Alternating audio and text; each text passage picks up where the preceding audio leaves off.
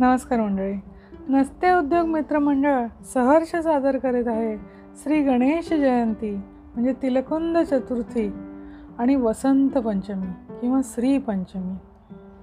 आता पंधरा तारखेला पंधरा फेब्रुवारीला श्री गणेश जयंती तिलकुंद चतुर्थी विनायक चतुर्थी आणि वरद चतुर्थी असं कॅलेंडरमध्ये लिहिलं होतं. भाद्रपदातला गणपती उत्सव हा लोकमान्य टिळकांनी जनजागृतीसाठी सुरू केलेला आहे. पण हा माघी गणेश उत्सव म्हणजे गणेश जन्माचा उत्सव.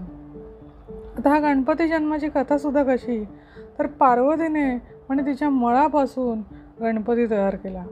विचार करावा हो. आपल्या अंगावरसुद्धा एवढा मळ नसतो. तर देवीच्या अंगावर एवढा मळ असेल कुठून? सद्गुरुचरित्रात लिहून ठेवलेलं आहे. मातेचे शोणित पित्याचे रेत संपर्क झाला जननी गर्भात दिवस पाच बुद्धबुधाकार सगळ्या बाळांचा जन्म आईच्या मळापासूनच झालेला आहे. मग ही पार्थिव गणेश मूर्तीचं महत्त्व कसं? तर मातीपासून बनलेली पार्थिव ना? मातीपासून बनलेली तसेच आपणही मातीपासूनच बनलेलं. पृथ्वीवर माती आहे त्यातून अन्न आलं ते आपल्या आईवडिलांनी खाल्लं आणि आपण त्यापासून बनलो. मग हा गणपती त्या गणपतीकडून काही शिकतोय का? गणपतीचं मस्त हस्तीचं मस्तक सुपासारखे कान हरस्व म्हणजे छोटे डोळे दीड दात एक पूर्ण आणि एक अर्धा लंबोदर. किती काय काय शिकवतो ने असो त्याबद्दल फार मोठ्या लोकांनी योग्य ते लिहूनही ठेवलं आहे आपण वाचलं पण गणाधीश जो ईश सर्वा गुणांचा मुळारंभ आरंभ तो निर्गुणाचा म्हणजे ज्याच्या कृपेने पूर्ण सृष्टीचं कार्य चालतं कार्य उभं राहतं तो गणेश. अशी ती गणेश जयंती किंवा तिलकुंद चतुर्थी का म्हणतात. तर इतर वेळेला तिळाचे लाडू ह्याला चालत नाहीत पण या या तिथीला तिळाचे लाडू चालतात हो. आणि दुसऱ्या दिवशी होती ती श्री पंचमी किंवा वसंत पंचमी. तर मकर संक्रांतीनंतर सूर्याचं उत्तरायण सुरू होण्याच्या कालावधीमध्ये येणारा हा सण आहे. बऱ्याच ठिकाणी बऱ्याच वेगवेगळ्या पद्धतीने साजरा केला जातो. नृत्य किंवा अशा कला शिकवणाऱ्या संस्थांमध्ये विद्येची देवता सरस्वती हिची पूजा करण्याची प्रथा आहे. देवी सरस्वतीचा जन्मदिवस म्हणून पण हा साजरा केला जातो. कामदेवाचं पूजन केलं जातं.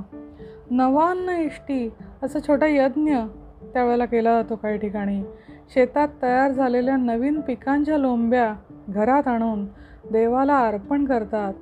मथुरा वृंदावन राजस्थान इथे विशेष उत्सव असतो. गणपती इंद्र शिव आणि सूर्य याची प्रार्थना केली जाते. विदुषी अश्विनी भिडे देशपांडे म्हणजे जयपूर अत्रोली घराण्याच्या ज्या प्रख्यात गायिका आहेत. त्यांनी लिहिलेला एक लेख या निमित्ताने वाचनात आला. त्यातला थोडासा गोषवारा तुमच्यासाठी.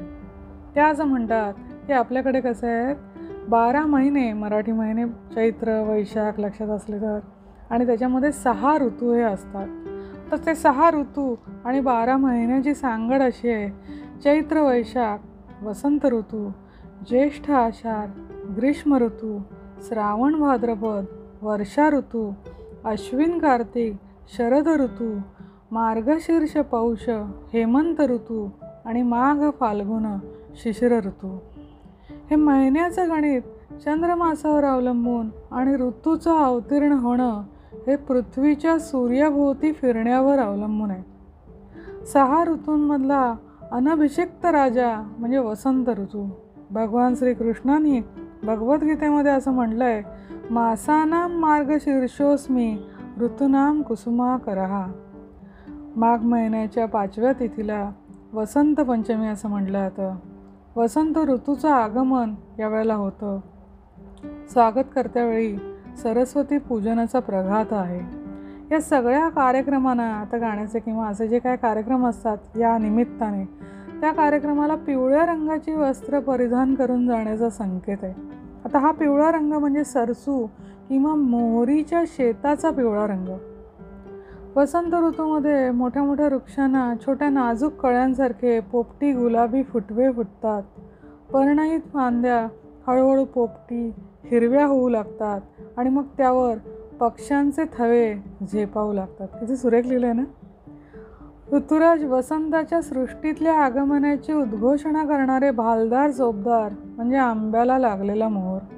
त्याच्या धुंद सुगंधाने आकर्षित होऊन त्याच्यावर झेप घेणारे गू गू असं गुजन करणारे भुंगे आणि मोहरांनी गच्च भरलेल्या झाडात लपलेल्या कोकिळेने घातलेली मिलनोत्सुक साथ आंब्याच्या मोहराला हिंदीत म्हणतात बौर.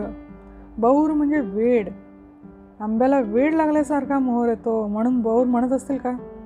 किंवा बहर या शब्दाचा तो अपभ्रंशही असेल कदाचित.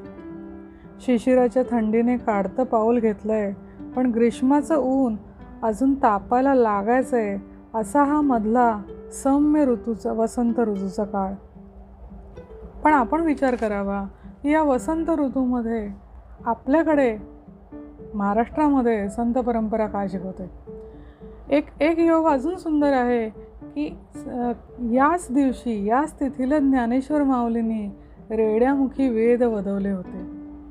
संत परंपरेचं उदाहरण दिलं झालं तर असं लिहून ठेवलेलं आहे वसंत तेथे वन वन तेथे सुमन सुमन तेथे संचारण अमर वर्गाचे आता हा वसंत ऋतू म्हणजे काय माहिती आहे का? निसर्गाचं यौवन आहे.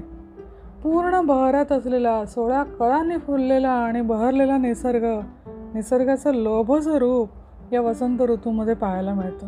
आणि ते बघितल्यावर आनंद माणसाला होतो कारण निसर्ग कसा आहे? अहमशून्य आहे आणि देवाच्या मर्जीप्रमाणे चालतो. निसर्ग स्वतःचं डोकं चालवत नाही. आणि म्हणून कैरीला कैरी लागते. आंब्याला आंबे लागतात. चिकूला चिकू लागतो. गुलाबाला गुलाबाचंच फूल येतं. बरोबर ना? आणि निसर्ग म्हणून माणसाला निसर्गाच्या सानिध्यामध्ये नेहमी शांत वाटतं.